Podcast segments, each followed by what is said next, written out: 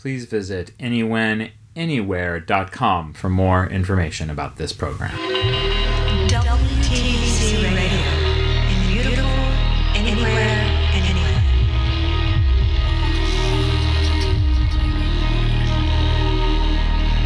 It's our conversation with Mark Tye. Wanting to be cool. A musician and DJ.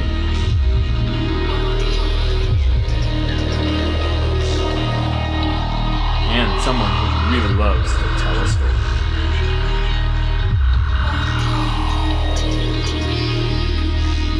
Join us as we try to fight the Sunday morning hate. Wanting to be cool. There's something so incredibly powerful about nostalgia and retro culture that, in spite of all of the indicators revealing that I should probably lay off because maybe wallowing in the past is not exactly super healthy for you, I just cannot get enough of. And especially the period between 1965 and 1985. There's something about that range of time where music was happening that so much of the stuff that I love and obsess over in the here and now was made in that range of time. And as I continue to discover and rediscover and explore this range of art and music and culture, I'm consistently fascinated and obsessed with the stories that come out of it. The punk scene of the late 70s is certainly at the epicenter of a lot of this, and it's my entry point, my genesis, the thing that drew me in initially and then led me on all of the various paths that I have followed throughout culture, film-wise, art-wise, and, of course, music-wise. There's just something about the way that the Germs presented themselves, or the sound of those X records, that feels so completely in step with everything that I think about regularly, but also seems to indicate possibilities of the future and what we could have if we all just put aside our bullshit and worked together. And, that is to say that when you get the opportunity to talk to someone like Mark Tye, you really, really take advantage of it, because this is someone who not only lived in the Bay Area in the early 70s and was in a band at that period of time where they were playing with groups like the Dead Kennedys and Crime, but also someone who had the larger view of music and its place in culture. Mark was collecting records before this, but was on the radio in the early 70s and continues to this day. The Sunday Morning Hangover on KWVA is not only something that is a dependable source of great music and whatnot, but it's a good place for someone like Mark to kind of strut his stuff.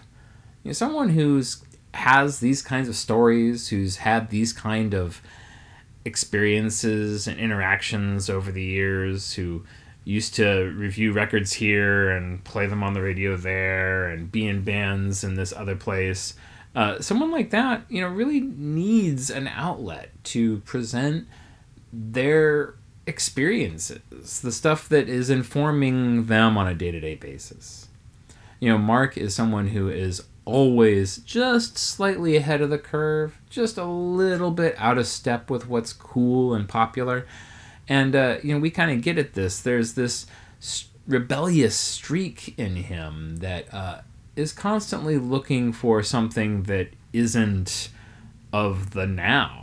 And I think that is one of the most appealing parts of his personality, knowing that he's pretty much always going to raise a middle finger and look to find something else that's not cool. And without fail, It's probably going to be cool in a few years. Just you wait. Now, I do need to warn listeners at this point, the name of one of the bands that Mark was in has a very offensive word in the name, and it is a word that we do not use now in polite society or culture. And you know, what can I say? We are reporting the past in this situation, and it is not a case where we support homophobia or any of the language that supports homophobia at all. But there is a context and a time and a place that created the name of that band. And we get into that, we talk about it, and we talk about how it could be misinterpreted. I mean, with that name, a band that had androgynous women and men in the group would play to gay audiences at gay clubs.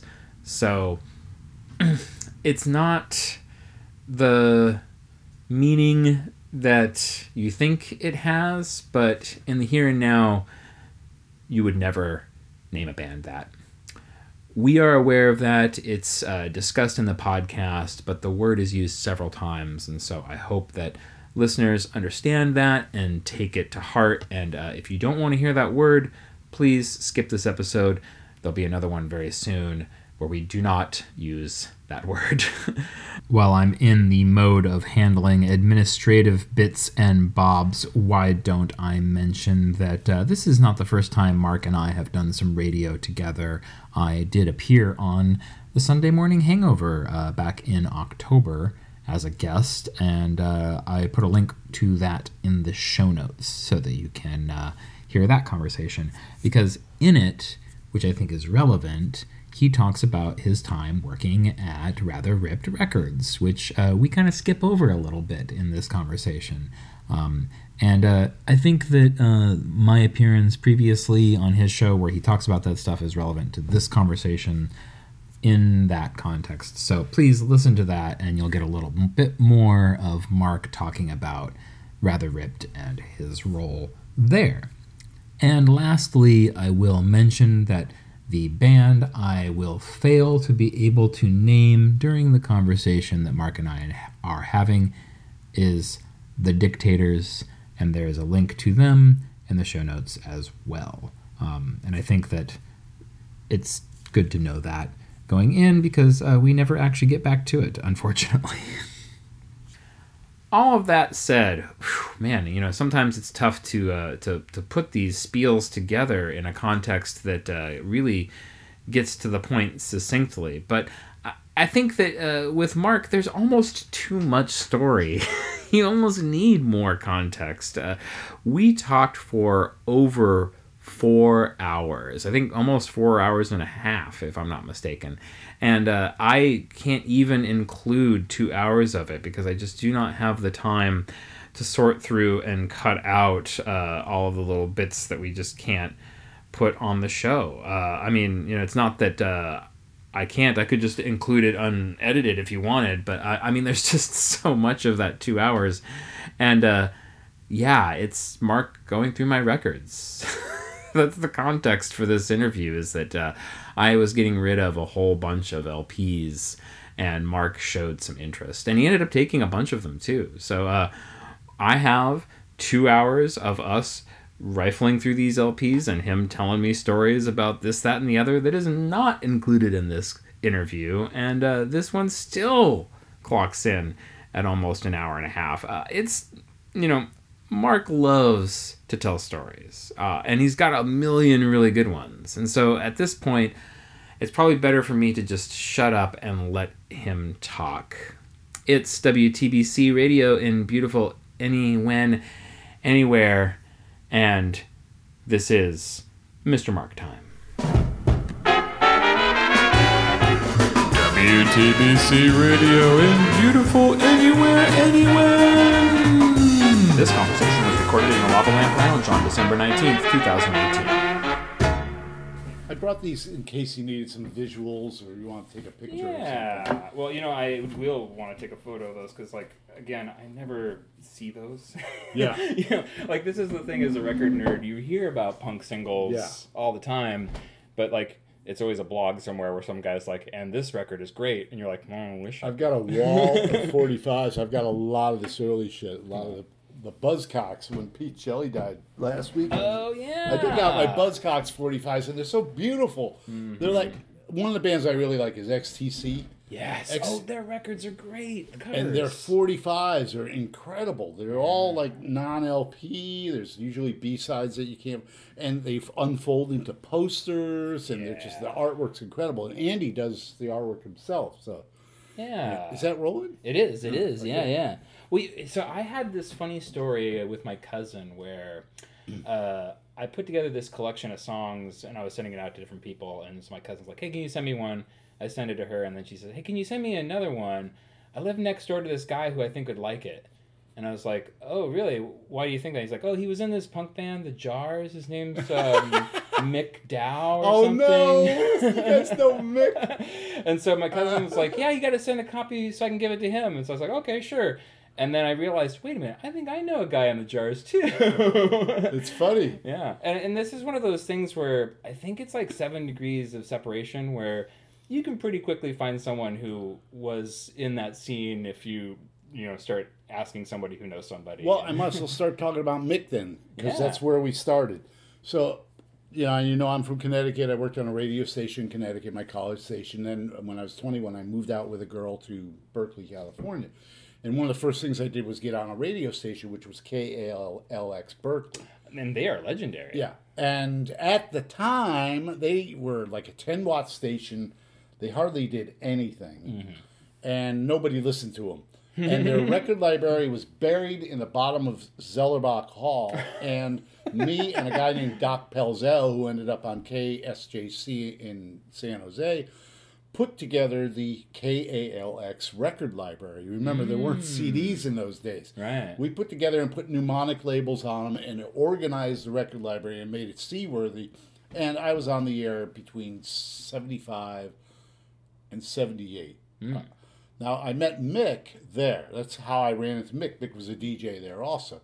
Mick was a student there. And he's like, oh, come on over. We're all into the same music, which was Gong, Soft Machine, Hatfield in the North, Tangerine Dream. So kind of like the leftover 60s garage weird stuff. Yeah, or electronic krautrock, progressive rock.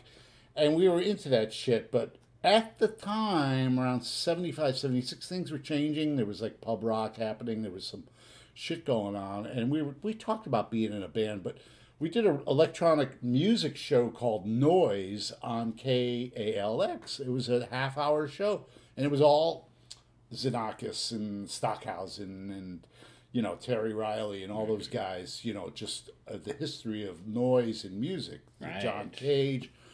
And Mick and I kind of hit it off. So, anyhow, Mick played guitar. I didn't play anything, but we would get together and fool around. I had a tape recorder, and I'd use a trash can or something. And then I got a synthesizer, which was a PV build-it-yourself synthesizer. Which seems crazy now, but that's how it was then. Did you ever see those? They had little... It was like a keyboard with a display panel, and you took... little pegs, and you had to put the pegs in the holes to get ring modulator and everything else. I've only ever seen photos, never seen one in the wild. So now we're up to 76, and I was in this hippie house, and me and Mick did a version of Silver Machine by Hawkwind, and Interstellar Overdrive, and our friend Arm & Hammer. I started working at a record store called The Warehouse. I don't know if you remember The Warehouse, but it was a record chain that totally sucked. This was in Oakland. Got it. And... my friend Gary Hobish, a.k.a. Arm & Hammer, who now is the guy that I told you engineered a lot of those Creedence records, right. And he's in a number of bands. He, me, and Mick got together. And then there was this guy, J.D. Buell, who was my neighbor who came over, and he said, he was kind of younger than us. He goes, hey, let me sing on a few songs. So I said, what am I going to do? And so then I ended up moving up to Albany, and I bought a drum kit. I said, look, We've got a singer, we got a bass player, and a guitar player. We need a drummer. I'll be the drummer. Sure. Process of elimination. So Mick and I lived together. We were roommates. We started the Jars. There was a four-man band, and this is kind of a weird sidebar. So we were kind of playing, but we also were backing up a friend of mine named Irene Dogmatic, who used to be in a punk band called SST, who had a guitar player named Ted Falconi. Ted Falconi ended up in Flipper. Oh, right. Okay. Yeah. So you could put Flipper and the Jars on the same tree. So the Beauty Killers came out of SST. When SST broke up, Ted went to Flipper. Irene Dogmatic joined us. We were the Beauty Killers backing her up. Got it. And then when she stepped off stage or when she left the rehearsal, we ended up doing our own thing. Well, we ended up jettisoning Irene. We got rid of Irene. She couldn't sing. Sure. She's a famous artist. And she was a sweetie about it. Mm-hmm. And we started at the Jars because we were drinking out of jars. We didn't have glasses. We just had, like, peanut butter jars. Sure.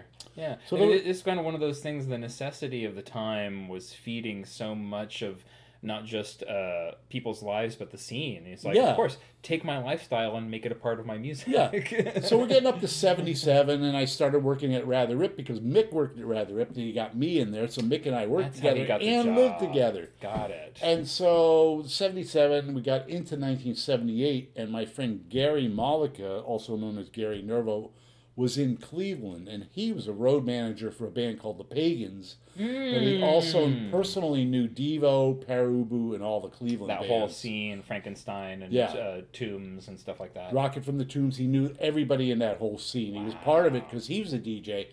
He got kind of railroaded out of town. He was fucking some guy's girlfriend. The guy was going to kill him. Whoops. So anyways, he ended up coming to San Francisco, and he joined the Jars as our keyboard player. Very cool. So it was J.D., me, and then J.D. and the Jars recorded some stuff, but we got real tired of J.D. because J.D. was off into the pop thing. He was into, like, Everly Brothers, Bruce Springsteen. We were into Hawkwind and Can and all that other stuff. Right. And the more psycho pop. So we got rid of J.D. Yeah. Then we picked up a guitar player named Mike Montaldo, who ended up in a band called Red Meat, who are still playing today. Yeah. That's the story of the Jars. And that's the forming... This is the thing I think a lot of people forget, is that bands aren't like, hey, let's start a band, and the next day you're the band. Yeah. This is the way more common story, where it's like, two guys want to start a band, and it takes like 4 years. Yeah. So the Jars were cool. We were playing a lot of clubs in Berkeley. We, in fact, started playing clubs that didn't have music, like the International Cafe. They ended up getting bands like the Alley Cats, the Dills, the Avengers, Dead Kennedys ended up playing there. At one point, when the Dead Kennedys were first formed, they opened up for us. And I have a copy of the poster. It says, The Jars with Dead Kennedy. I didn't even get the name wrong. Yeah, they got the name wrong. That was a cool gig. So anyways, we bumped into some record people like Steve Cupper from Subterranean, and he said, hey, you want to do a record on my new label? And that's where Start Right Now, Electric Third Rail, and Psycho came from. And that's one of the first... So Subterranean records, like within the first few releases. Number 4, yeah. And we didn't fit the model because we were too pop for them. This is actually a pop record. See, there's the four of us there. Right. JD's not with us anymore. This is so funny. Mike isn't with us yet either. Mm-hmm. So Mike's not even on any of these records. Now, when you say that this is more pop, like I'm seeing... So you're doing a cover of Psycho. I assume that's the Sonics' Psycho. Electric Third Rail was kind of a progressive rock song. Yeah. And Start Right Now is a J.D. Buell song that he wrote with Mick. Mm-hmm. And it was so popular that we ended up putting it on the record, but it wasn't really what we were into. That's why he ended up leaving the band, starting his own band. Isn't this funny how, like, by the time you've put the record out, your band has become a different band? So, anyhow, we got these two records. This record came about, the second record, Time of the Assassins, got a lot of play on KALX. The version, it was actually our first recording that we recorded at Fantasy Records with J.D. Buell singing on it. we wiped the version of his vocals off and put mix on for the record. But the J.D. Buell version was getting lots of play on college radio. So we went over to Hyde Street Studios, which is where the Jefferson Airplane, Grateful Dead, and everybody else recorded, and recorded Jar Wars as a B-side. It's an instrumental. This is my favorite Jar song. Yeah. It's an instrumental. I helped write it. Isn't there some video of Jar Wars being performed? Yeah. Yeah. And so this was kind of a hot record, and this came out on the Universal label, which was our, look at this, it says 25 cents. I bought this for a quarter somewhere. That was our record store. We were at a record store where we busted Ron's balls, the guy that ran the store, saying, put out our record. Right. And he did. And this is how it was done in those days, too, yeah. Where, like, I think a lot of people now imagine a record label and they think of something like Interscope or whatever. Yeah. Where they put out records and whatever. In those days, it was a record store that was usually fronting the money. So this is a bogus cover because it's kind of all... But I remember one night sitting around for hours. These sleeves arrived on just sheets. Mm-hmm. And we had to take the sleeves, cut them out, paste them together. Oh, yeah. Like old fashioned. Yeah. So we sold about 2,000 of these. Nice. So then, because of that, we ended up back in the studio at Fantasy, and they wanted to do a special EP. Mm. At the time, which was 1980, Mike Curb, who was a record producer, was running for governor. Mm. Lieutenant governor. And he was kind of you'll see him in all these weird, like, 60s soundtracks, but he basically, he did a lot of Muzak-y type stuff. And he was kind of a douchebag. Mm. So one of the guys at Fantasy that worked there, Richie Corsello, said, can you guys, we were performing a Mike Curb song called Teenage Rebellion, which was like a motorcycle soundtrack song. Okay. He goes, can we record you doing that, the vocal version, and put it out as an anti-Mike Curb record? I go, sure. So that's how we got into Fantasy. Uh-huh. Well, by the time we ended up with the product, the guy wasn't running anymore. Right. And so we were still recording, and we did 7 songs there, I think, as an EP. And we spent a year in the studio. And it was pretty... We covered a band called Silver Apples. I don't know if you're familiar with them. Yeah, and we did more electronic. Yeah, and we did some pretty far-out stuff. And we were going to put out an album when... Here's where we get back to Mick. Mick was pretty fucking weird dude. Sure. I remember, here's what started it all. He called me up one day and he goes, what about the world tour? And I go, well, I think we should start with a West Coast tour, don't you? I go, are you crazy? He goes, no, we got to do a world tour. And that's when I knew he was starting to really get obnoxious. Mm. And at the time, me and Gary were kind of fooling around in a side band. We had Mick come down and jam with us one day. We had this little side band going with Ray Farrell, who's a guy I was working at the store with. Ray ended up being road manager for Sonic Youth. Ah. He ended up touring with Panther Burns and Alex Chilton. Ended up knowing Nirvana because he worked at Geffen Records. Wow. He knew Kurt and all that. Anyhow, Ray and I and Mick and Nervo were there, and Mick turned to us and goes, what are we going to call the band? And we were like, we don't want you in the band. But Mick goes, let's call ourselves the Art Faggots. Because at the time, everybody was getting into these bands like Duran Duran. It was a post-punk thing. Right. And Art Faggot meant somebody that was all dolled up, that kind of like played really sterile type RC music. To us, we didn't like that. Yeah. So Nerval and I looked at each other. We said, yeah. And so we said to Mick, well, I don't know if we're going to be getting together anymore. So we just kind of edged Mick out. And then took the name. We had no guitar player. It was me on sax, Mark Tye sax, and percussion. Gary Mollick on synthesizer and organ. Ray on bass, and Nervo's now wife on drums, female drummer. No guitar player. So this is what I'm thinking is fascinating about this, is that you are concurrent with the punk explosion that's happening. Right. But like you are already like light years ahead of it. Right.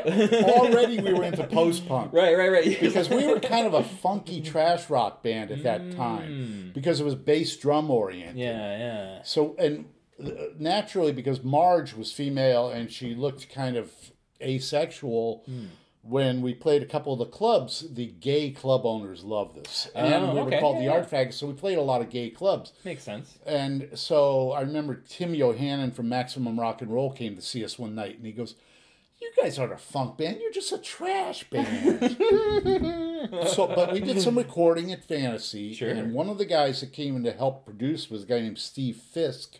Oh, yeah. Yeah, from, you know. He's become famous since then. But Armin kicked him out of the studio. Armin ended up taking over the production. So, but the Art Faggots have, I don't know, we got about 10 songs on tape that never came out. But Creeping Terror came out on Aaron Comet Bus's cassette-only release. Oh, okay. Called Lest There Be, I forgot the title. Yeah, I feel like I remember reading something about this. So we were starting to play clubs in San Francisco. People liked this because we had a funky sound. We did a James Brown takeoff. And then, simultaneously, my mom ended up getting cancer in Connecticut. And Gary and his wife got in a massive car accident. Wow. And Ray went out on tour with the Panther Burns. So the band basically split up at that point. I moved back east. Yeah, and Gary and Marge tried to do the Art Faggots without me, but it didn't work. And at that time, we were hanging out with another band called Pell Mell. Oh, yeah. Okay, yeah. And we used to, Pell Mell used to open for us. Oh, Steve Fisk was in the band, and Steve was like, "How come you guys get everybody dancing and we don't?" I said, "Well, a lot of it's being a front man." Because we had a front man. That was me. Sure. I went from being drummer in the Jars to being the front man because I was crazy, you know. But anyways, so Pell Mell was looking at me at the time like, maybe we should steal that guy. I almost became singer for Pell Mell. That would have been really funny. But all this shit happened. I ended up moving back east. They got together, jammed with Pell Mell, and that was the end of the Art Faggots. Well, I was back east for about 4 years, came back in 87, and my friends... Gary, the keyboard player, and my other friend named Mark, a different Mark, who was manager of the Fried Abortions, manager of the Jars, and he was a singer. Him and Gary formed a two-man blues band called Bo, and they would play The Sound of Music, Babuhe Gardens, and Pizza Parlors, but they had no band behind them. I came back to be their drummer, and we got a guitar player named Snoopy, who played, he was a maniac. Snoopy's a whole other story. And Bo was formed, and we ended up doing a whole bunch of gigs at Gilman Street, 924 Gilman, opening up for Green Day, opening up for a bunch of LA bands, and we got to know Crimp Shrine, we got to know Rancid. Okay. One of my favorite moments was my friend Snoopy collected old cars, and he had it. 1963 ambulance. Oh, whoa. If you can imagine the fins and how huge that thing was. And one day we're parked in front of the club in Gilman Street, and the guys from Rancid are out there. We go, "Come on in." We piled like 10 people in there, smoked the joint, and it was in an ambulance. Right. And they're like, "This is the coolest thing ever." So Bo went until, and I told you we got played on John Peel. There were people from England and again, Poland. You know, like in the mid-'80s, to do kind of like almost a blues referencing kind of thing, not really in step with what's cool at that time. You remember the John Spencer blues explosion? Yeah. They were doing what we were doing, except we were doing it first. so he's just a few years later. Yeah, and we have videos of us. In fact, we did a limited release of this video. We had 50 copies, and we threw a bunch out into the audience. And some little girl, she must have been like 13, came back the next gig, and she goes, "I love this video." And we're going, "Yeah, what do you like about it?" She goes, "My dad hates it." That is exactly what you wanted to hear. We were like, yes! Yeah. I remember we did a Flipside gig that got filmed. So, but Bo ended up, so by that time we were edging into our like 30s and late 30s, and we were getting too, frankly, too old to rock and roll. Yeah. And Mark didn't want to do it anymore. Snoopy, our guitar player, was increasingly unreliable, and Gary moved to Pasadena, where he still is. That's sort of my musical history. That kind of puts a little nail in it if everybody's moving away. And there's a lot more to it, but I mean, that was basically all my musician stuff. But the time and place aspect of it is kind of incredible, because like I don't think people at the time knew that LA was going to be the LA music, it was just a bunch of people getting together, forming bands and starting out. Or San Francisco. Or even, And at the time, there was a big rivalry between San Francisco and LA, because LA had the kind of the crazier, punkier bands. San Francisco had bands like the Nuns and Crime, who were closer to the Jefferson Airplane family, Grateful Dead family type of lineup, where you'd have a girl in the band, you'd have guys that were like brothers, and you'd have like a big band. In LA, there was like bands with like three guys in them, like the Zeros. It's time for Dial a Song. Hey, what the hi? It's John F. of They Might Be Giants, and you're listening to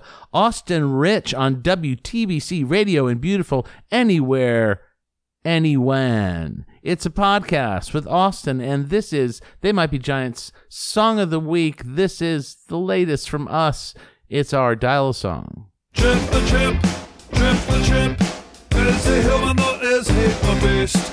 He's the ugliest one officer in the California Highway Police. If you fly too fast, he'll eat your face. That's him on the left, he'll eat your face. And if you talk back, he will eat what's left of your face. Trip the trip. There he is, it was hooked. It's his favorite part of the gig. Chip the chip is so hungry, his lunch has gone with everything under your wing. Though you don't deserve what's coming next, all your life was filled with happiness. You're gonna really spend what's left on it with the chip, chip the chip. Life in prison would be better than the teeth of the chip, chip the chip. Lethal injection would be a welcome. Chip the chip, chip the chip, chip, chip, chip, chip, chip, chip, chip. Alright, pull it over. You know why I stopped you? Cause I thought maybe you could tell me why I stopped you. Afterward, he'll relax. Now he face down in toxic waste. When it's completely burned, he will shed and wait for his skin to regenerate. Now the sight of him might gross you out. So if you are offense, you poke it out. If you remaining on offense, walk out. The offending of the eyeball as well. If you drive too fast, you'll eat your fist. That's his on the left, he'll eat your fist. And if he's not back, he will eat what's left of your fist. Chip the chip. And Crime in particular kind of almost felt like a throwback, because they had like the matching outfits, and they're almost doing like garage rock. And they were so great live. I remember a gig at the Mabue, and I knew the guy from the Nuns, the singer of the Nuns, Richie, and him and I were hanging out doing Quaaludes or something. And Crime was playing, and Crime gets up, and a screen comes down in front of the stage. And you hear sirens, and the sirens are cranked up. They're going, woo, woo, woo. And the band goes into a song called Baby, You're So Repulsive. And on the screen is a gangbang movie with a nurse and 10 guys. Whoa. And she's getting it in every direction. And everybody's, and Richie turns to me and he goes, the guy from the Nuns, he goes, that's cheap, man. He goes, that's really cheap. Because the Nuns are saying they had a rivalry, right? So it's so funny. But anyways, and it is. I mean, I don't know if this could be stressed. Where it's like it seemed like where everybody was a much more regimented in LA. It seemed like the San Francisco bands were so much more fun and wild. A little bit crazier. Yeah, there was a lot of diversity, and that's the thing about the Jars was we were on. Sort of on the fringe, because we were a little bit too pop and a little bit too psychedelic for the rest of the people to digest. Everybody by 1980 punk had moved from, let's talk about punk rock. Yeah, yeah. It was new wave at first, okay? Right. And new wave meant B-52s were punk rock. Devo was punk rock. Blondie was punk rock. Right. Television. And how those bands all sound different. Mm-hmm. And they all had an element of fun and not so serious. By 1980, the maximum rock and roll philosophy had taken over, where bands had to be anti-establishment. All the songs had to be like less than 2 minutes. Very stringent. And it had to be all guitars. No saxophones, no synthesizers. And it was all about smashing the system, and it was all very dead serious. Mm-hmm. And we weren't into that either. So punk had kind of evolved in a way, but it gotten into where now there was new wave and there was punk. Right. It wasn't the same anymore. Yeah. And that's kind of what I went through. Mm-hmm. Like when I first started, I was wearing a leather jacket. I remember I had a swastika on at one point, and somebody said to me, some Jewish friend of mine was like all pissed off about the swastika. And I said, no, what it's doing, what it's about, is shaking things up. Mm-hmm. That's all it meant, was to be so repulsive that you would get a reaction. But by 1980, we were tired of it. I was wearing, with the art faggots, I wore a red Sammy Davis Jr. suit that I got at like Goodwill. It was a red polyester suit with a tie and bell bottoms, and it was like, and that was my thing. I was like, I wanted the art faggots to be like James Brown with a review behind me and everything else. I didn't care about punk rock anymore. Yeah. You guys were almost like too early for the Paisley Revolution that came like a few years later, where all that psychedelic stuff started to kind of come back into the rock scene. Yeah, well, we had a Farfisa keyboard. You know? Yeah, exactly. Gary had a Farfisa. He played it on a shopping cart. So that was his stand. And we were a little bit weird. But frankly, a lot of people thought we sucked. I remember we did a gig at the Keystone Berkeley one night where the only one in the audience was the janitor. Right. And we stopped at one point between songs, and he goes, you guys can go home now. There's nobody here. And we're like, yeah, but to us, this is like a rehearsal, and we just did the full gig. You know? Sure. And so yeah, it was that type of thing. So if you listen to our recordings, a lot of them aren't that psychedelic. Like this one is... This one starts with reggae and ends up into a new wave song. Jar Wars is more of a surf psychedelic instrumental. It's like a surf song. Electric Third Rail, we actually stole a riff from Hawkwind for this. And it has the sound of the BART. We actually have actual sounds of the BART train on train on the record. That's so funny. We went down to the MacArthur Station this day when we did the photo shoot and recorded sounds of the PA system, and then put it on the record. No, excuse me, it was before that. We went back to do the photo shoot. Yeah. But anyways, so we were doing some things that normally, and this got produced by Mike Fox from a group called The Tools. He ended up in a group called Code of Honor, and he was a hardcore punk guy. But I remember at one point during Psycho, he said, there was a point in Electric Third Rail where we wanted electrocution sounds. We go, can you have sounds of somebody getting electrocuted? Because Nick's screaming on the record. He's going, ah! And what he did was we took beer cans and crinkled them in a mic and sped it up. And so you got that. Sure. So we were doing shit like that. And it was like, you know, at the time, I don't think a lot of people got it. Mm-hmm. So... And we weren't that good. We weren't good musicians. We were quintessential punks because Mick wasn't a great guitar player. Right. Gary was a piano player. He didn't play keyboards. Armin was the only musician. He played bass. I started playing drums when I bought my drum kit. In fact, I was playing backwards for the first year. I was using this for the snare and this for cymbals. It's the other way around. Right. Drums.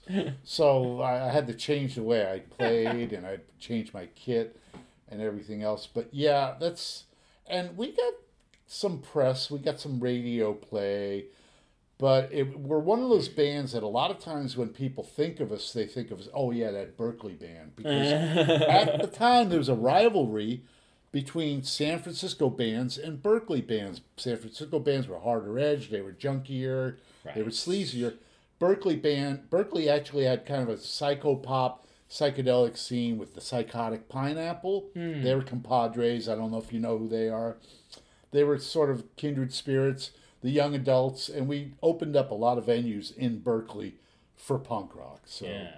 Well, you know, I think that's not a leitmotif, common thread, something or other that is popped up here is the wide range of taste that you all brought to the group. And I feel like this kind of rewinds the clock a little bit further to your comment about doing radio in Connecticut and then coming out here and having that kind of be a common practice. Was that where you were getting a lot of your influences from, is radio and the exposure there? Just we were all record junkies, record collectors. Okay, so it's record stores is where you're getting this stuff. And so, for example, back in Connecticut, I did a show called Syncopated Pandemonium, which is actually the name of a song by Pink Floyd off of the Uma Guma album. Oh, right. Okay, So that was my show, and it was 4 years of a progressive rock radio show. And back in 71, 72... What did that mean? The Genesis and King Crimson? Genesis, King Crimson, Roxy Music, Eno... Hatfield and North, Soft Machine, Kevin Ayers. Got it. And to get those records, you couldn't find them. Mm-hmm. You couldn't go down to, like, your record store and buy those records. Right. In Connecticut, there was a store called Record World in Meriden, upstate, about an hour up. And they had imports. Okay. They had imports. Right. Again, it seems like a novelty now, but then it was a whole other world. You couldn't find imports anywhere. Yeah. World music, reggae, didn't exist because nobody had imports. So we went up and I'd buy things like Gong albums, Kevin Ayers records, which weren't available in the States, Noi, all that weird krautrock shit, can records that nobody else could hear, and I'd play them on the radio. So by the time I was done at KWVA, I had a pretty good listenership. I got fan letters. In fact, some guy just sent me a tape of one of my radio shows. It's only 2 minutes. Oh. I did a show called The Record Breaking Show. Remember I told you I was a record reviewer for Milford Citizen. They were sending me all kinds of records. Sure. And I didn't know what to do with them. So I said, I'm going to do a radio show where I actually break the records. I'm going to play them and break them on the air. Sure, this was like 74, I think. And so I went in there, and I actually took the records, played a little bit of it, and busted them right on the corner of the turntable. And you could hear me going, you know what, that really stinks. And you could hear the vinyl. And things like Allman Brothers albums. One of them was a Mighty Baby album, which is worth like $100 nowadays. And I busted it on the air. A friend of mine who was listening to me back then recently got back in touch with me and sent me a 1 minute excerpt of me busting records on the air. And it's funny as shit. That's great. And I didn't record the show because I took the phone off the hook and basically just went nuts for 2 hours in the studio. Yeah. And then the studio was covered with vinyl with like broken shards. I had to clean it up afterwards. People were like mad at me about it. They were going, why did you break those records? But anyhow, that was kind of an early radio show that I did where I just kind of... Yeah. You know, you're demonstrating especially this tendency where you're almost incorporating like art ideas with trash culture, like over and over again. Because this idea of like breaking them after you play them on the radio, that is a conceptual art piece. Yeah. 100%. Well, you know, The Who had something to do with that. Because, you know, Pete Townsend with the guitar and stuff, but it wasn't conscious. Mm-hmm. It was, I've got all these records I don't want. What can I do with that? Yeah. And it turned into that. And it was kind of a legendary show. I remember my last radio show, I put on Moon and June by the Soft Machine, which was like a 20-minute track with Robert Wyatt. We went out and blew a joint out in the parking lot. Sure. And came back, and it was like a going-away show. But Syncopated Pandemonium had some listeners. And so anyhow, out of all that weird Brit rock, krautrock, everything else, came all these influences of bizarre. So when punk rock came around, everyone's... If you can imagine, 1976, everyone's into Al Di Meola, John McLaughlin, all those fusion records, right? Which were actually kind of progressive at the time. But I was so sick of that shit. Here's a great KALX story. So KALX is known as a great purveyor of punk rock nowadays. They're like...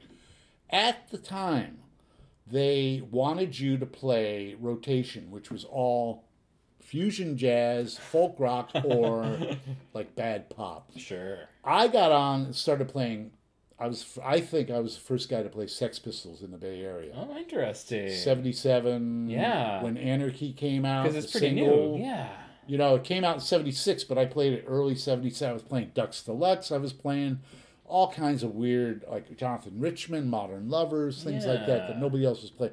And we would have to write down on a playlist what we played that day. In the old days. And then the program director would send it back to you and critique you.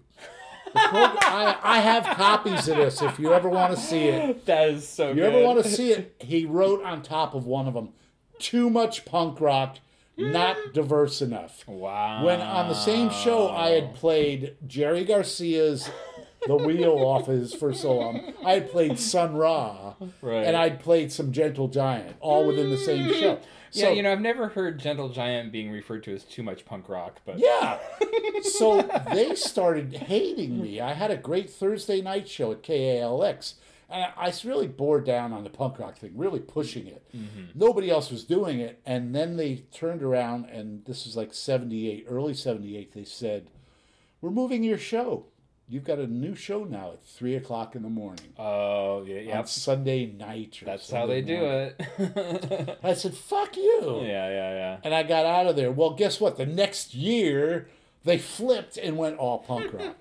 And that's been kind of their staple ever since. Yeah. I wonder you know, if anybody there fondly looks back and goes, oh, Mark, it's all his fault. I ran into a guy recently that he was sort of a compadre there, he kind of said, yeah, he said, you and me were the... Because he was playing a lot of Bowie, a lot of glam rock.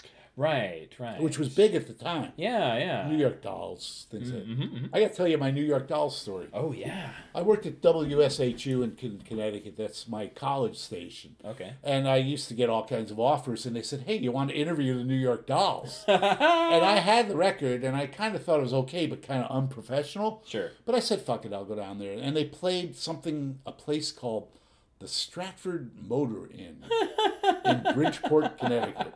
And it was an old hotel. Right. So I go in there, and I'm walking around, and they go, oh, yeah, the band's upstairs. And I go up there, and I meet Jerry Nolan, the drummer at the time. And Jerry sits down, and we do an interview. And Jerry's one thing was, we're going to be bigger than the Beatles, man. Just you watch. We're going to be bigger than the Beatles. We're the best. And blah, blah, blah. And I'm like, okay, yeah, okay. So we go down, we go see the show. And at the time, Arthur Kane, the bass player, had a full body cast. Well, not a full body cast. A body cast from his hip down to his leg because he'd broken his leg. So he played the whole show with a cast on. That's hilarious. They were drunk out of their freaking minds. It was the world's worst sound system. And they were so sloppy. Right. They did not care. And 3/4 through the show, I turned to my friend Pete. I said, Pete, let's get out of here. He goes, no. He goes, this is important. I said, okay. I guess he knew. Yeah. And it was like, so that was my experience with the Dolls. And again, contextually, for people who are like, yeah, what about the New York Dolls? There was nothing else like them at that time. There was nobody who was that trashy and sloppy. Yeah. Who was that? Iggy Pop? Maybe, yeah. And then what's the other? There's another, that other New York band that kind of put out the first punk record. It's totally... You'll think of it. Yeah, I will. It's not ringing a bell off the top of my head. My point being is that, like, there wasn't other groups that were as, you know, so he was right to say this is something special. I know. So, you know, I would play the Dolls on the radio back then, but nobody liked them. Yeah. You know, the big song I played was Trash. Mm-hmm. You know, I thought that was a pretty cool song, but nowadays the Dolls are big. But anyhow, that's my New York Dolls story. Sure.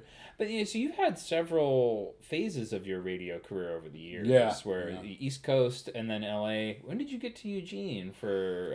So I moved back to San Francisco in 1987 and we formed Bo, and we were playing clubs. And then my job was I was a same-day courier, special delivery courier, and I drove all over the Bay Area till the year 2000. Sure. did not do music at all, anything musical during that time. I was just too burnt out. And then Barb and I looked at each other, said, let's get out of here. Let's move to my wife. Let's move to Eugene. Mm. Came to Eugene, and I said, well, I'd really like to be on the radio. So I went to KWVA, I said, and I met, here's how it happened. There was a record store, the Museum of Unfine Art, across from the post office, Sean Media class. I walked in there, and him and I were kindred spirits. We were just like, boom. Yeah. Two artistic types into weird music and stuff. So him and I got to know each other, and he had a show called,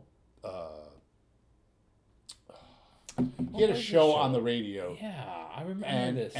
And it was all really bizarre electronic stuff. Mm-hmm. Sonar Map. That's what it was. And I was his substitute DJ. Every now and then I'd come in and do his show. Mm. One day, the guy didn't show up for the next show, and he said, why don't you do the show? It was that loose. Yeah. And I said, okay. So I did a show, and I said, oh, this is kind of cool. But I said, I really want to do my own radio show. So the World Beat show that was on at 8 o'clock Sunday morning, a slot nobody wanted. No student ever wants to do 8 o'clock on a Sunday morning. Yeah. Because they're too hungover. Mm-hmm. So I said, I'm going to take that slot and make something out of it. And I called it the Sunday Morning Hangover. At the time, KWVA played 98% punk rock. Right. And it was all the Clash, Sex Pistols, Damned, et cetera, et cetera. I was tired of it. I hated it. I came on and played Martin Denny, Lawrence Welk, I'm a Sumac. Yeah. All the really weird lounge shit and all the crusty old records with Snap, Crackle, and Pop on them. And people would call up and they'd go, hey, this is cool. I'm working in a bakery right now. It sounds really good on the background. Then I got bumped up to 10 o'clock because those people stopped showing up for this show. So I took the 10 o'clock slot. And my show evolved into more of what I'm listening to rather than just lounge and all that other stuff. But nobody else was doing lounge and all that other stuff, pop, Julie London records, bizarre children's records. And that's how my current radio show, The Sunday Morning Hangover, heard every Sunday at 10 o'clock, KWVA, kwvaradio.org, archive, that's sundaymorninghangover.blogspot.com. And you can find these on archive.org as well. Archives.org has them all. Yeah. I got shows going back archived to 2007. Nice. And a lot of them are pretty weird. I told you there's that sundaymorninghangover.com site. So what KWVA instituted after a while was you cannot play more than 2 songs by an artist in an hour. Oh, yeah. This went through a lot of radio, too, where like they got kind of clamped down and suddenly it was like your little freedoms here and there are going away. I did things like, before that happened, I was doing a Tiny Tim special, Betty Boop special, Ferrante and Teicher special, Little Marcy special. But then when that happened, I couldn't do that, so I had to change the way I did things. So now my themes, this week it's all puppets. Yeah. So that way I can get around that rule. So, but that's what happened to KWVA. And then I ended up winning 2 awards. Well, I won the Best Radio Show in 2005 and Best Radio Personality in 2005 from the Eugene Weekly, who had a readers poll. And then I won again in 2010, Best Radio Show. And I was hoping to win this year, but I only placed. I didn't come in. Next time. Yeah, next time. So well, and again, I hate to keep hammering on this, but out of step with what's kind of cool at the time. Because when I was on at KWVA, that rotation shelf, it was all punk rock, and we joke and say it was all punk rock. It was every record was like a Clash, a Ramones, or and there was a point where, and I liked this kind of music, but there was a point where I would tune in and I'm like, that's basically what I just played on my show last night. Yeah. And you're playing it again 4 hours later, and And what year were you on? 2006? 98. Oh, 98. Yeah, I started in 1998 and left to Portland in the year 2000. Okay. So, that was my range on that. You know Honey Visor, right? Absolutely. Yeah, Honey told me all about you, because I've had her on my show a number of times. Yeah, she's great. She's great. One of those, you hear of outside music. Mm-hmm. I'm a big fan of outside music. All those people that can't fit into the music industry, she is your classic example of an outside musician who really should have tons of record albums out. She should be famous, and she doesn't have anything out. Yeah, and her shows, it's been a long time since I've seen her play, but I remember there were times where, like, she would pull out the accordion and drown out these conversations that were happening. Where, like, these guys would be, like, drunk, and she'd just be, like, playing it at them aggressively. She hated the audiences. She wanted total attention. Yeah. And if you didn't give her attention, she got pissed. That's why she stopped playing. Yeah. She opened for Jonathan Richmond at one point. Yeah, I have a good recording of her on my show, too, from many years ago. And, you know, she was one of those people where, like, and I think this is what Eugene excelled at, where, like, in other contexts, she would have been totally lost because, like, I don't think LA could have supported someone like that in their scene. But, like, Eugene is, like, the exact right place for someone of that musical caliber where, like, they are the star and there's people who get that and show up. And I have a friend named Hans Eichinger who's the same way. He, the guy should be as famous as Beck. Right. He has all these recordings, but he's not focused enough to channel it into a CD. Right. And I'm like, Hans, you could be famous, man. But getting back to your point, what is it about us that, us artist types, if you want to call it that, that we get bored? We get bored with the status quo. Yeah. What is it? It's like, you know, I was such a champion of punk rock and progressive rock until everyone else was doing it. And then I'm like, fuck, why should I play that stuff if somebody else is playing it? Absolutely. I want to do something different. You know? Well, and it's so often the case where, like, and I see this a lot, too, with younger artists, because I work at this bar where you see, like, the 21, 22-year-olds who are just starting out bringing their first bands to the stage. And it's like they get this idea, and suddenly 30, 20-year-olds all want to have the same band. Yeah. You know? Yeah. And, like, part of me, when I was 20, I was like, I want to have a different band than everyone else. Yeah. You know, because, like, I was like, well, they already all did that stuff. Right. If they're doing that and they're doing it better than I would be able to do it, why should I do that? Yeah. I want to do my own thing. Absolutely. And that's kind of where the Jars were at, and that's kind of where the Art Faggots were at, and it's you know.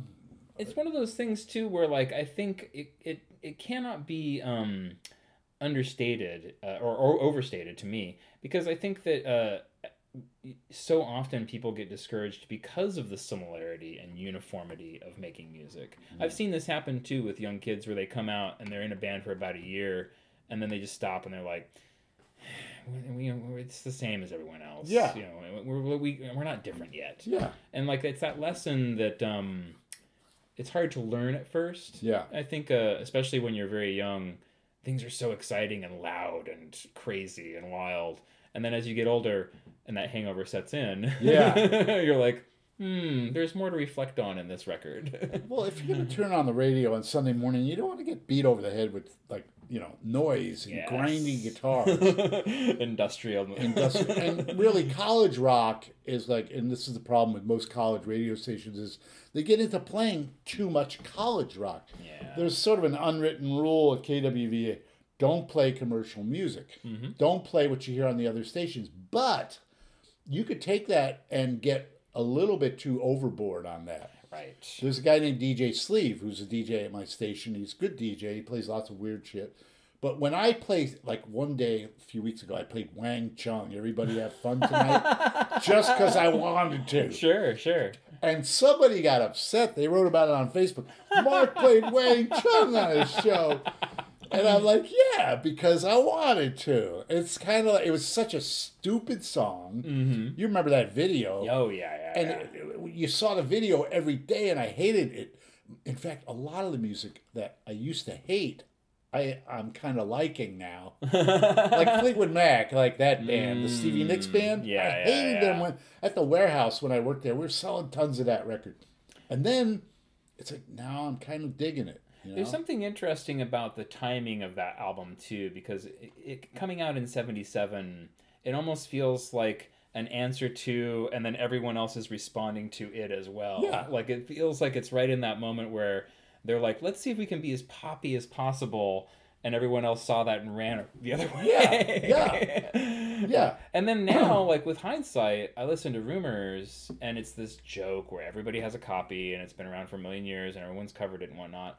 it still feels a little fresh in a way that some punk records do not. Right, right. I mean, you can tell they're putting really their feelings into it. Mm-hmm. One of my favorite albums was a couple of albums after that, Mirage. Oh, yeah. Which I thought was a real solid record. That's after Tusk, where they got weird. They decided to come back to a commercial album, but Mirage had Hold Me and Everywhere and a couple of those other songs. Not Everywhere, but a couple other songs on it, but... I thought it was a solid record. I was really into that record when it came out, and nobody else was really... Well, it was on MTV, but it wasn't that well received as a record just because by that time they were done. Yeah. You know, they were like, oh, it's Fleetwood Mac, those guys that sold a bazillion records. Give some room for the other artists, and please. And that can backfire on... Success can backfire on you, too. WTBC Radio is also sponsored by Peggy's Vegan Hot Sauce. Locally made in Portland, Oregon, Peggy's sauce is 100% vegan and 100% ready for you to experience a taste explosion you'll want again and again. Available in 3 flavors, Hotter Melon, Ghost Berry, 5-Star Gary, Carolina Reaper.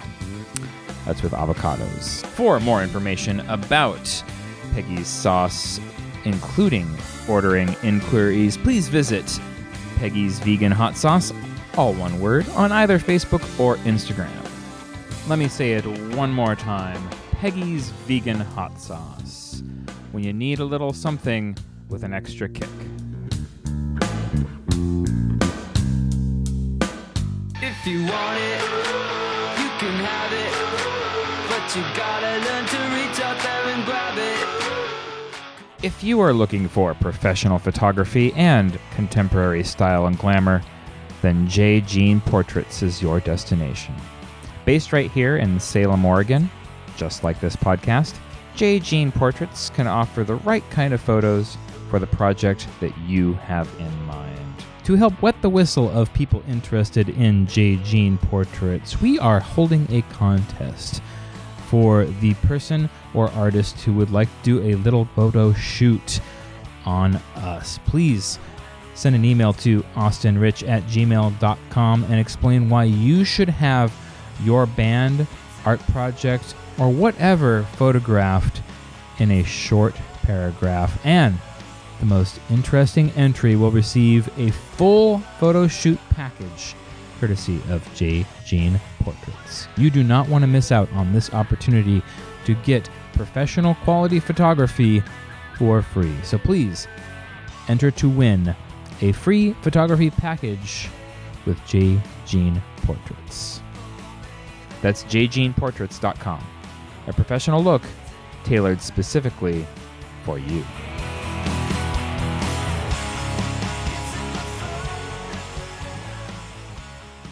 Hinted at this a little bit. So, backstory on this conversation, you just rummaged through a bunch of records and we were chatting about albums. I love garbage. And there's something about looking through albums, this visceral act of kind of rummaging where even things that are kind of crummy, you're kind of like, you know, well, the thing that I think about is Led Zeppelin 3, which was not loved when it was out. And in hindsight, it's kind of the lost Led Zeppelin record. Every time I see it in a thrift store, there's something about it where I want to buy it and give it to someone. It's got that groovy cover with the, you know, with the thing. And it's like, you know, that kind of thing. And also it's, there's something about holding a record album, you know, and especially, well, my generation, you know, I'm a little bit older than you. Right. Remembering these things when they were in the store. I was looking, there was a Joe Cocker album that you had over there. Yeah, yeah. And it was the second Joe Cocker album, and I bought it when it was brand new at Grand Way in West Haven. Brought it home, played it, and hated it. Hated the hell out of it, because to me it was all the same shit. Right. I brought it back, and they didn't have the Joe Cocker record. They said, well, pick out something else. Mm-hmm. I said, I'll buy a record for the cover. Right. I bought the first King Crimson album. Oh, there you go. A great cover. And I brought it home, and I was like... Yeah! Now that's what I'm talking about. And that's the kind of record, too, where, like, so I had never heard them, didn't know anything about it, and got that record. And when you drop the needle on that, like, it's very surprising. Yeah, 21st century schizoid, man. It is not what you think it's going to be based on the cover. Yeah. And then the rest of the album doesn't sound like that song. Right. So it's a different album. It's like Death of the Universe rock. Yeah. And there was one of those things where, and this has happened to me several times, where like rummaging and buying just on the cover alone yields amazing results. If you get it for cheap enough. I got a Harmonicats record the other day that had a beautiful woman on the cover. So the only reason I got it was this beautiful blonde is lying on a couch. God, I saw a cover today on the net of an Edie Adams. She used to be Ernie Kovac's wife. She used to be on that show. There's an Edie Adams cover where what she's doing is, you can't see this on your podcast, but she's basically bent over, showing her ass, showing the rear, and it's like she's in a bikini and she's bending over with high heels. To me, that's the nicest record cover I've seen in my life. It was so gorgeous, and now I want it. Mm. I want that record. I gotta find it. It gets burned into my head, like the Julie London Calendar Girl album. Oh. That record cover, she's all poised, all recording January, February, March. Yeah. And posed in all these different skimpy outfits on the cover. When I found that, I was like, yes! Mm-hmm. It was like Christmas. Well, and this is the other thing, too. So, again, I'm younger, but, like, my parallel path of, like, discovering girls and discovering records. Yeah. Like, it was like watching that Robert Palmer video with the girls dancing behind him or something. Yeah. Like, it was the perfect synthesis of this exact thing where I bought so many albums because there were girls on the front. Right. Or because they looked nice. Or Missing Persons. Do you remember that chick? I could care about the band, but boy, I was tempted to buy the record on her. Yeah. And Blondie was a big part of that. If there was five guys up there, you probably wouldn't have gotten into them, but it was Debbie Harry. So, and it turned out she also could sing very well, too, so it worked in their favor. I got to meet her. She's a very tiny girl. Oh, wow. My friend ended up on a 5-hour jaunt through San Francisco trying to score coke for her one day. She's really into coke. My friend bumped into her, and she goes, "Where can I get some coke?" And he has this long, convoluted story about all the different weirdos they ran into just to try to score some coke. She was kind of a fun chick from what I hear. Yeah. This is the other thing that I appreciate about meeting people who are not always... So, like, you've been in bands, but you're not, like, a musician kind of guy. No, but I don't consider myself a musician. But you're adjacent to it in so many ways. And I don't consider myself an artist either. That's interesting. You know? Now, how did you start doing the TV version of your radio show? Was that just a temporary... Okay, so an ex-friend of mine named Diampi Solhama had a show on CTV, which is kind of like Wayne's World. It's like local cable. And it was, he would put a lot into a show, heavy editing. He would spend hours on that thing. And I was like, screw it. I'm just going to take a camera, stick it in the corner of my studio, and film myself doing my radio show. Sure. And I'm up to 250 of them, and I just gave up. I gave up because I really got to hate looking at myself on TV. But the other part was the studio configuration, and new studios are not configured as well as the old studio. Yeah. Was for filming. Nevertheless, I got lots of great footage, including lots of Honey Visor, lots of Simone White, Haley Loren, a lot of interviews, and a lot of local bands that kind of came through the studio. Now they're at least on tape somewhere. Yeah. You know, and the thing is, somebody complained, they called up the TV station, they said, "Who's this guy that all he does is play records on TV?" And I felt like saying, you should have said to him, "Why don't you do that? Right, if you're so pissed off about it, go get your own show." Mm-hmm. What I was doing was, and I'd edit down the show. I'd cut the music out so you got just my talk. But I just wanted people to see what kind of goes into actually DJing, because people think that all the music is automatic. Now you got stations like Bob out there, where it's a robot. It's basically a machine that has guys that do announcements, they do the commercials, and they punch them in, and there's nobody in the studio. Yeah, it's scary. That's radio nowadays. It's automatic. I want to go back to real personalities on the radio, real people screwing up on the radio. And also doing things like shifting at the Hangover I never, when I plan a show out, there's so many times I've gone in and thrown it out the window and said, I'm doing something totally different. I love that. I'm tired of that already. Oh, you run out of steam for the idea on the way to the station. Yeah. That happens to me too. Wednesday, I'm into doing this, but by Sunday, I'm like, you know what? And it might have something to do with the weather. It might have something to do with the time of the season. It might have something to do with current events. News, yeah. Like if Trump resigned or something tomorrow, I'd do a whole show around it. For sure. I cannot ignore what's going on in the outside world, and I bring that into my show to try to kind of pepper the show with some contemporary stuff, even though most of what I play is retro. Yeah. And I think that, fortunately, especially for younger generations, that retro stuff is still fascinating to them. You know? I walked into CD World one day, right? And I'm looking for the new Royksop CD. Mm-hmm. You know, I don't know if you know, with Royksop, they're Scandinavian band, electronic, very way ahead of their time. Yeah. And the kids at the counter didn't know, and they were playing a Bruce Springsteen album, The Wild, The Innocent, The Street. And I'm like, that record came out when I was in college. I'm like, you're into this? I go, you like this? And they're like, yeah, Bruce is great. And I'm like, and it's like a 18-year-old kid standing there, and he's into Bruce? Right. Now, to me, that's the equivalent of me when I was 12 being into Glenn Miller.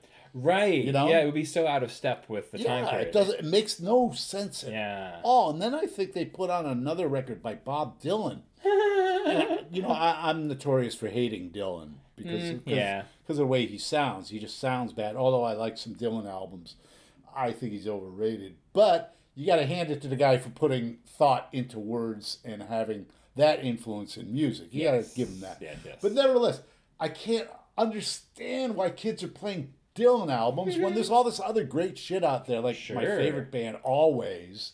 You know, I'm really into them, and I don't know why they're not megastars. I don't get it. Yeah. You know, I run into the same thing. So, again, the bar that I work at, there's 20-year-old kids there quite often, and they're all really into The Cure right now. What's up with that? And they're not even into, like, the first... That's 1980. Well, and they're not even into the 80s one. They like the 90s Cure album. I mean, come on! And, you know, and in a way, like... So I was there when that 90s album came out. It was not well-loved, Wish. Yeah. Like, people did not like it. It got... Compared to their other records, fans really kind of buried it. Yeah. And I think it was in a movie soundtrack somewhere, and then it kind of got forgotten. And then now, like, flash forward... It's like the grunge album by The Cure. I just don't get it. I think it's cool. Don't get me wrong. I think it's really cool for young people to go back and revisit the classics because there is such a lot of good music, especially that came out in the 60s and 70s. Yeah. Of course, that's me speaking. That's where I'm from. Mm-hmm. But you notice that's what people are listening to nowadays. Yeah. And it's weird. So I was playing a lot of retro on KWVA, and everybody's like, what's with this retro shit? And then all of a sudden it exploded. Yeah. It's like all of a sudden everybody's into retro now. And I said, well, the hell with that. Moving on now. I got to get a little bit more weird. Mm-hmm. So, yeah, it is funny. I have one more question, basically, and then we can kind of go from there for whatever. This was something that I think I saw mentioned online where... You were on the radio when Elvis died? Was this true? Like that you did a show either the day after or very soon after? It was must have been KALX in Berkeley, and Elvis died. And I remember doing a tribute, but what was it about? I just remembered this where I thought it was kind of... I think you had posted a playlist at one point that I saw. It was one of my KWVA playlists that I told you about where the guy wrote on the top, too much punk rock. Oh, okay. And it, but the one that I posted was the day Elvis died, and I think I wrote a little note, Elvis died today.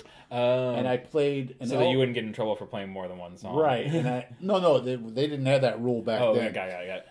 And I played an Elvis song, and I played a couple of Elvis-related type tangential songs. Mm-hmm. But I didn't care about Elvis at that point. Right. I liked Elvis. I went to Graceland and saw Graceland and all that other shit. And I liked Elvis's early records. I even saw a lot of the movies when I was a kid because I lived next to a movie theater. Oh, okay. $0.35 to get into a movie. You see Blue Hawaii for 35 cents. Yeah. And you got two movies, Three Stooges, a cartoon, and a newsreel. Hey. All for 35 cents.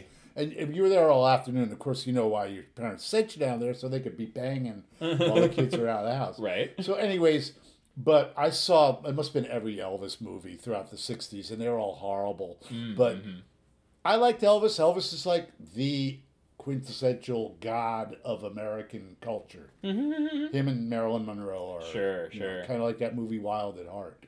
Oh, yeah. Elvis meets Marilyn Monroe. Which also is a very funny movie.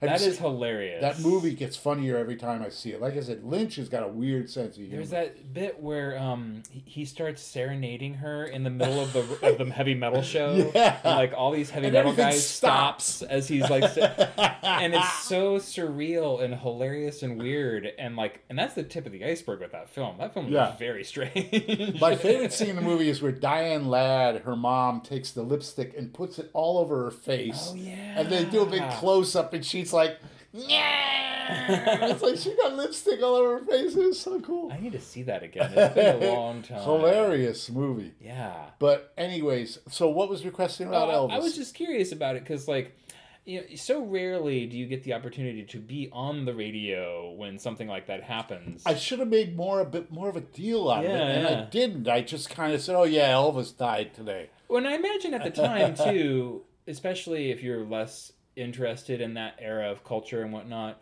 Elvis dying is kind of like, Rosemary Clooney passed or something like that. It's like, you know. Elvis was kind of gone. He was kind of dead to everybody. Nobody was listening to his records. I think the last big record was like Wonder of You, which Bo covered. And we didn't have that retro yet for him. Yeah. Like, that nostalgia hadn't quite set in. Right. And so, you know, Elvis was just bloated, and it was just another rock star that...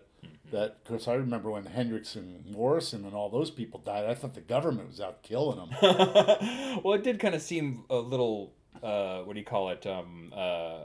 convenient, coincidental. This record, Time of the Assassins, this was written, it's the title of a book by Burroughs, or a piece by Edward Burroughs, and J.D. wrote it early, I think in 79 or later in 79, and then we covered it.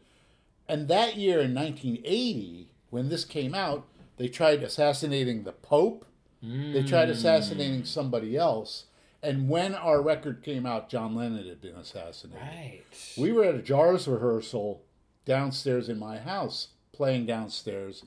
And our manager, Mark, the guy from Bo that I told you about, came downstairs. He was watching Howard Cosell sports on the TV upstairs. And he goes, hey, everybody. He goes...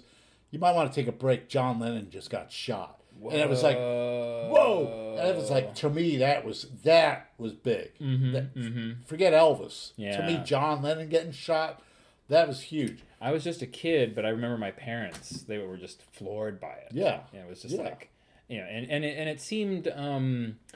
Like, and again, I was so young, but like it felt like the whole world stopped suddenly. It was a crazy weekend because nobody could believe it, you know? But anyways, that's kind of what that record was about. Yeah. And so you guys had picked the name before all that stuff had gone down? Yeah. Time of the Assassins. That was written before they shot the Pope. Written before they shot Lennon. What a synchronicity that you guys. This is, again, you guys are in a lot of ways just ahead of the curve. Well, I was a big JFK assassination freak. Oh, I've been following that since '67. Yeah. And I had all these books about the JFK assassination. But that had nothing to do with JD writing the song, but the cover, which is.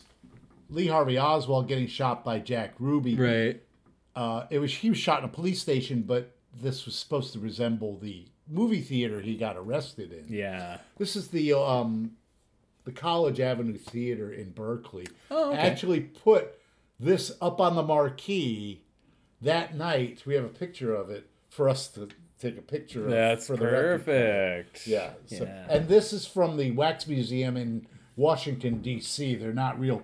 figures or wax museum figures. Okay. So that's kind of where that came from. Then we developed a whole...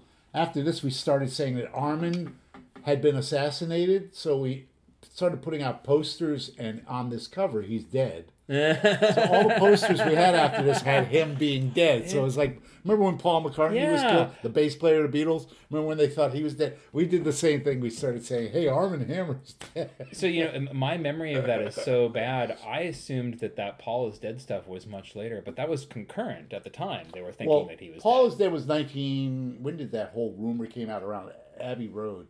1970? Okay, so it was actually when they were still... Yeah. Yeah, when they were just breaking up. Mm-hmm. That was the Paul is Dead thing. God. So then my memory, for some reason, and again, I wasn't there, so I imagined it happening after the fact, but...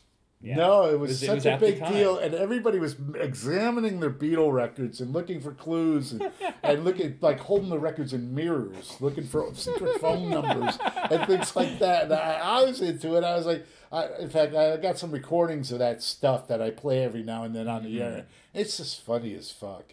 Well, because it's pre-internet. It's before where you could fact check all this stuff, right? And so the only way that you had any confirmation is what you overheard at a party. Right. Everyone was convinced that Paul McCartney was dead. They couldn't fact check it. Mm-hmm. If you can imagine, no CDs, no internet. Yeah. I mean, this was kind of a weird time. Mm-hmm. And you weren't friends with him, so there. No, it wasn't his Facebook friend. Right. He wasn't on the internet doing web videos saying, "Hi, I'm still alive. I'm still here." Right. So that's fantastic. Yeah. Well, I don't really have anything else. You kind of hit all the high points. I'm trying to think if there's anything I needed to to ask. You want to close or? Well, thanks for looking through your records. See, the thing about looking through records is because I've worked at so many record stores and I've had so many records that I used to have.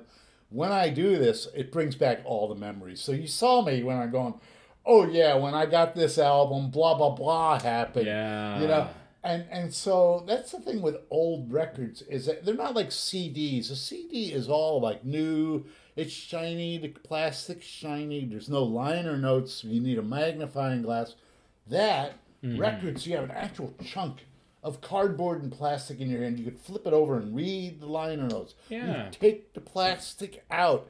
You have a nice clean surface. You actually have to take it and physically put it on something. And then put a needle on it. Put something else on that. Yeah. It's not... It's mechanical.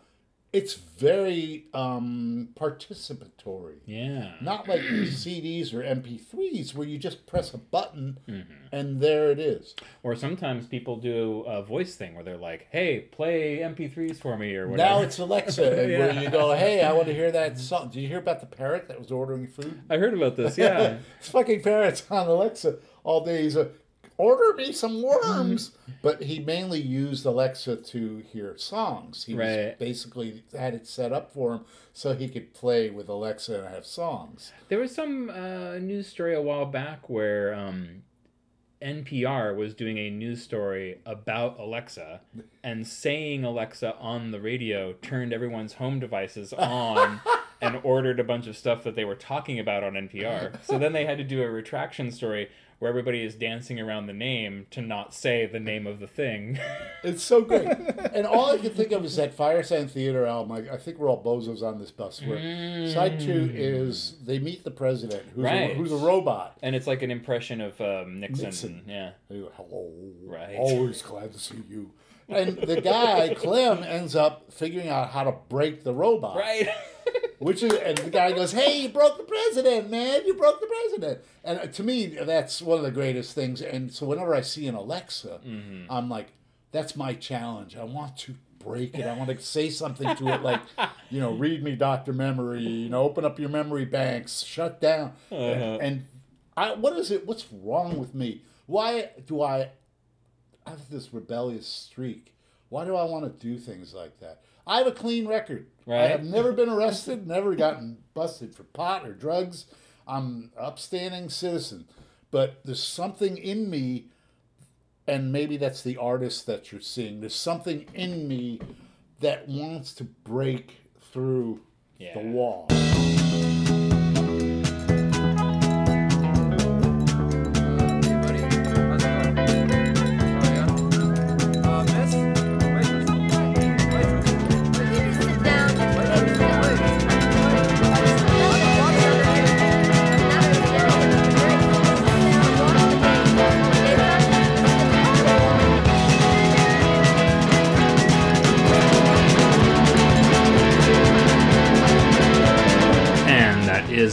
my conversation with Mark Tye here in the Lava Lamp Lounge, rummaging through records and telling stories. Someday I'll assemble that other 2 hours into something listenable by possibly cutting out a good half of it, who knows. But more likely, we'll just have Mark on the show again.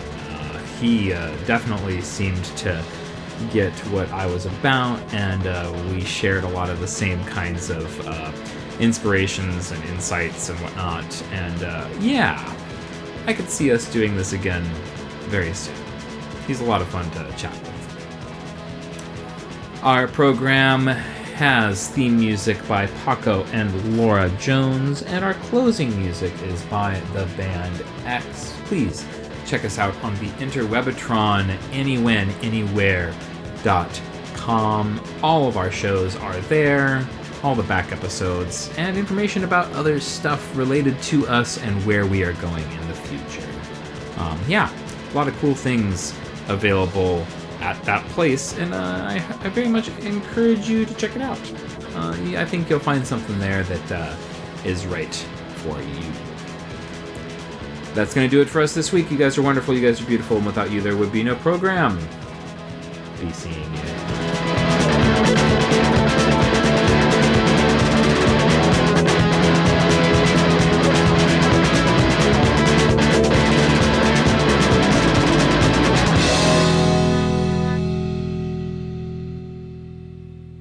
I can't remember who I was talking to this with, but there's something about when you're a kid and you're easily convinced and you're wide-eyed and everything is like, oh, it's magical. And you have that first moment where you kind of see through the looking glass and you kind of get to realize, like, this is a sham. This is just news that's being played, you know. And then you feel like you've been ripped off. Yeah. How much time you got on that? Plenty. I got a riff about it. I want to riff on this. Yeah. Let's talk about Christmas, because it's Christmas. Yeah. So Santa Claus is the first big lie you're ever taught. Oh, yeah. Kid. So you go, you know, and it's, hey, Santa Claus, hey, let's go see Santa. You go see Santa, you sit on his lap, hey, it's cool, Santa brings me gifts. Santa exists much more than Jesus exists. Jesus doesn't bring me gifts. Right. It's fucking Christmas morning, I got gifts. Santa Claus did. But then around 7 or 8, you go, it's not for real. Mm-hmm. It's fake. They lied to me. Yeah. What is the implications? Well, they lied about Santa, right? But I want to take that one step further. Mm-hmm. We have been taught all throughout our lives that Jesus existed. Right? Jesus was a man. Jesus did this. Jesus did that. Mm-hmm. There is absolutely, and by the way, I want to give you my credentials here. Sure. I have a BA in religious studies. Oh, I studied Christology. I have studied so much religion. I've studied world religions. Yeah. I've studied all that shit. I was brought up in the Catholic Church. By the time I got out of college, after looking at religion, I was a full-blown atheist. Yeah. And that was the problem. How could you not? I found out so much. So, the thing about Jesus is, there really is no historical record. The first record of him happened 200 years after he existed. Right. So, if you can imagine, this guy Santa Claus came around 200 years ago and gave everybody presents, but you never heard about it until the year 2010. You'd say, maybe there's something wrong with that story. Something's not adding up here. Didn't happen. And so here is the world's biggest lie. Not that JFK was killed with a single shot. Not that Richard Nixon was one of the greatest presidents in the world.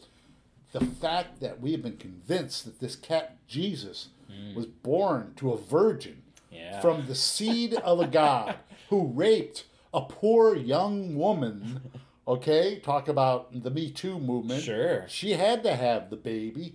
They were homeless. He ends up turning into one of the biggest historical figures on earth, dies on the cross, ends up resurrecting himself from the dead, and people start a religion about it, but nobody knows about him for 200 years until the early church starts. What does that tell you? Right. That tells me that we have been lied to. And when you have a culture where people are lied to all the time, and you have a culture where all of a sudden you have to relearn everything. There's a book by a guy named Howard Zinn, the People's History of America, where it's great.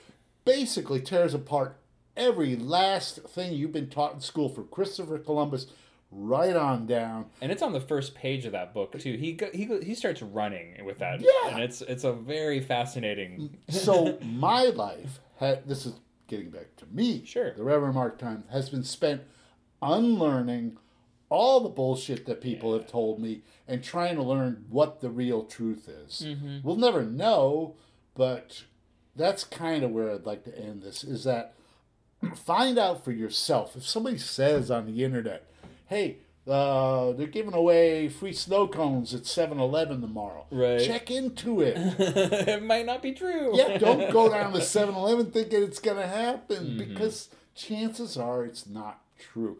And this is the problem with truth in America up to the point of our president, where if you repeat a lie often enough, it becomes the truth.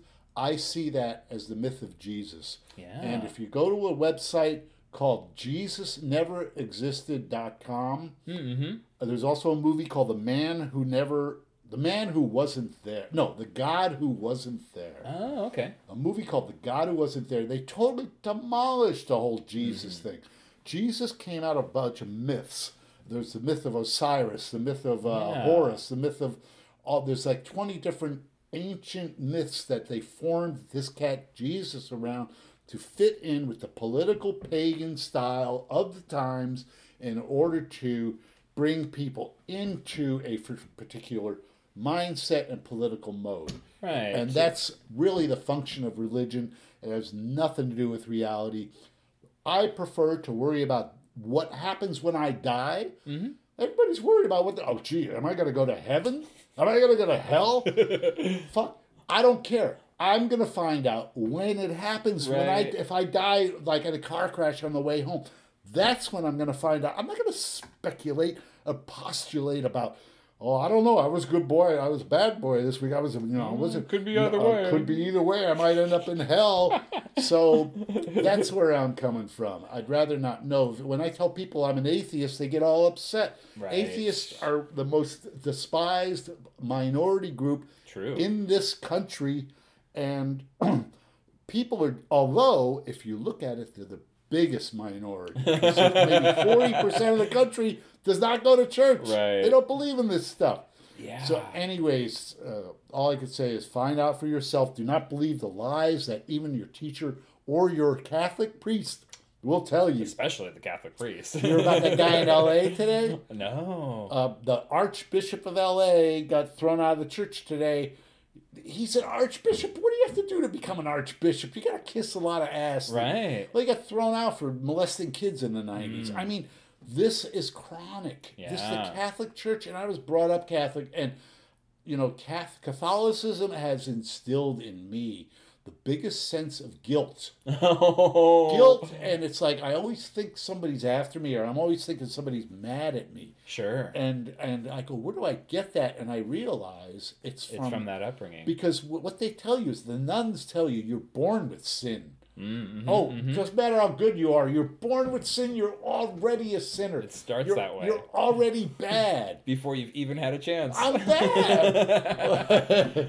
Anyways. There's a book that we studied in my college, and this is many years later, but it's Understanding the Bible. And, we approached it as like a literary class. You read the book, we study it, we talk about it. Yeah. And this is just like a regular 100-level course. It wasn't even like...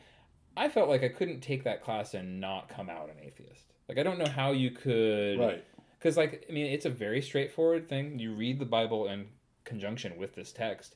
And at the end of it, you're like, well, yeah, it looks like it was written by people, of course. You know? It had to be. There's mistakes. There's stories that don't add up. You look at the four Gospels. I took a course called Christology, where they take all four Gospels and line up all the stories. Mm. And it's kind of like that thing where you play at parties, you say... you do a party thing where you go, hey, telephone. Hey, telephone. You play a telephone game. By the time it ends up at the other end of the room, it's blown up. Jesus fed 1 million people with fishes and stuff, whereas in the original story it was less, or it happened a different way. Mm-hmm. And each gospel, as it goes along, is maybe 10, 20, 30, maybe 50 years later, and the story has gotten that more blown up. Yeah. That's what happens with truth. Have you ever seen the illustrated story of the Bible by Robert Crumb? Oh, it's so weird. It's so good, too. It took him forever to do that, too. He was working on that for years. All kinds of sex and stuff going on in there that you go, that's in the Bible? Yes, it is. Yeah. So anyhow, that's kind of what I think the Bible is possibly the world's greatest science fiction story. Oh, yeah. It starts off with the creation of the universe twice. Like at the very beginning, the same universe created twice, because you might have missed it the first time, so we're going to go over it again. In one version of the Bible, I forgot what version, they talk about the giants that roam the earth. Oh, yeah. Giants are roaming earth? What the hell? And it becomes very painfully clear how these are all these little stories gathered together. Yeah. It's like the greatest compilation album of all time, you know? It's like, you know, we got all these little bits from all the villages you know and love in this area, and they're all in one book. But some of those stories are good. I'll totally give it that as a text. If you read them kind of divorced of context and whatnot, and you're like, oh, this little bit's kind of cute, and I like the story here. But it's such a strange book to... It would be like as arbitrary as picking any other novel to live your life by, you know. Like I don't follow The Moon Maid by Guy Burroughs as my Bible, although it's probably just as like arbitrarily assembled. Yeah, but the Bible's weird because it's like you said, a collection of books. So they get into genealogies and so and so begat that, and it's like some boring stuff. And then you get the Psalms, and you got like why are the Psalms here? And then it moves on with the history, and then all it is writings in the Gospel of Paul. He's just like going on and on about all kinds of crap. I mean, it's like I don't understand it, but there's a lot of stuff going on there where God comes down and blows up the world like 3 times, right? You know, because he's mad at everybody. This is your merciful, benevolent God. This is the guy you're supposed to be in good with. He loves you so much that he comes out and destroys everything. Mm-hmm, he told, was it Abraham, to go kill his son? Oh, that's right. That whole story is crazy. I mean, what? Yeah. Job had to go fuck his daughters. Yeah. I mean, you know, it's just crazy shit. Mm. It's just like only a human could come up with that. I mean, you know, I don't care. It's like, a divine book would be much more simple. Yeah, it would be. So when I die, I'll find out when that happens, you know, whether or not Jesus is going to be sitting on the right hand or whether St. Peter is going to be saying, come on in, Mark Time. Mm-hmm. Or, nope, sorry, you fucked up over here. I'm going to send you over to hell. And, you know, I'll wait. Mm-hmm. I'm perfectly willing to wait. There's a book by Ram Dass called Be Here Now. Yes. And when I actually got to meet him. Very cool. Great guy. Saw a lecture of him in 1975. Real glowing, super glowing personality. Very positive. And that one phrase, be here now, to me is one of the most important phrases, because if you run into people with mental problems and depression problems, the issue is they're not being in the moment. They're thinking about what's going to happen. The future or the past. What just happened. Yeah. And no one is savoring the moment. This is what bugs me about cell phones and people walking down the street. They could be savoring the weather, the other people, the buildings, the whatever's going on around them, but they are plugged into where they're going, who they are talking to, and what they're going to be doing next. And we have lost that thing about be here now. We have lost that sense. So. Wait, it's the same conversation of like having to go over to your friend's house to see if he was there, you know, because like, well, maybe he didn't hear the phone or whatever like that.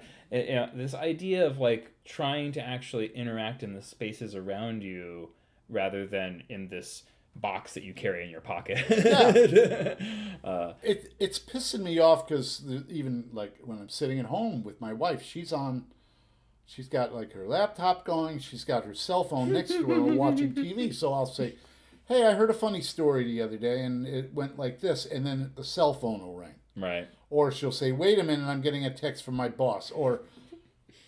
It's like you can't talk to anybody without some fucking interruption coming along. And somebody saying, "Excuse me, I have to go take care of this little box in my pocket." This is what I do. Attend to it. I do have a cell phone. It's off. It's been in your pocket. You haven't even touched it the entire time we've been hanging out. It's off because this is a one-way phone. This phone, which is a shitty old Android cool pad, which hardly works, but it can make a phone call. Forced to buy this because I had to use it for work. And I never use it. It's only for calling out. Mm. Nobody has my cell phone number. I went to a bar in San Francisco in October, and they had this beautiful sign walking in, "No cell phones." And I was like, how do they enforce this? And we went inside, and no one was on their cell phone.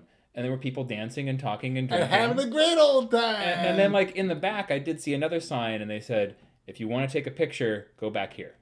And I was, that's awesome. And I was like, this is like the 90s all over again. Yeah. I'm into this. You know? It's kind of refreshing, isn't it? Yeah. Well, it's like, I find myself doing it too. Just as we were talking, I almost reached for my phone to check the messages. No, you know that old thing when you go to dinner, everybody piles their cell phones on the table. First one that picks it up. But it is one of those moments where, like, every time I catch myself doing that, I want to reinforce let's get on my bike. Let's go outside. Let's do something. Because, like, it gets me further away from rummaging through record bins. It gets me further away from, like, talking to people. That's more real than cell phones. And here I am telling you all this stuff, but I'm on Facebook a lot. That's true. And Facebook has fucked over a whole bunch of people recently. They're getting sued by the British government today. Mm. And nevertheless, I'm on Facebook because a lot of my friends are on there, and it's kind of cool, and I like to say, "Hey, I'm doing a show all about puppets this weekend." And it's about promotion. That's basically what I do on Facebook,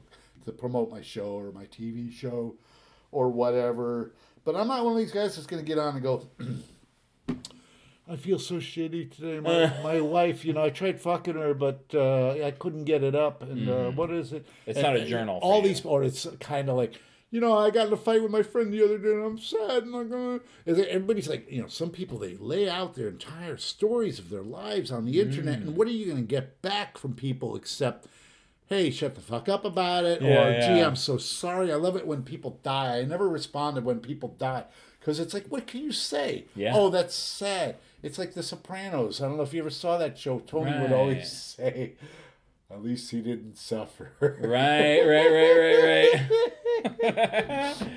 We're just such a it is funny because, like, what I see happening is people basically journaling publicly for everyone to read, and, like, I'm trying to imagine if you wrote that in a journal and someone read it, you would be horrified about that stuff. But now you want to put it online and you hope other people are reading it. The whole world is seeing your crap. Yeah, it's such a change. I mean, like, we could go on forever about what's different about the 80s than now, but that kind of stuff really seems highlighted, where things that would have been unthinkable in those days are just the way we operate now. And where are we going in 10, 20 years? I was hearing a story about cars, because I'm in my car a lot. I drive a lot. And they said, well, cars are going to be obsolete, and they're going to turn into rooms. Like driverless cars. Moving rooms, where you might have a room that's the size of this house rolling down the street, and you have all your friends in there, and you're having a party, but you're on your way to somewhere else. Somewhere other destination. Or you're having sex in a room. Mm-hmm, you got a bed and it's moving somewhere. And it's kind of like they were talking about that. And they were talking about cars being, essentially, they're going to be obsolete.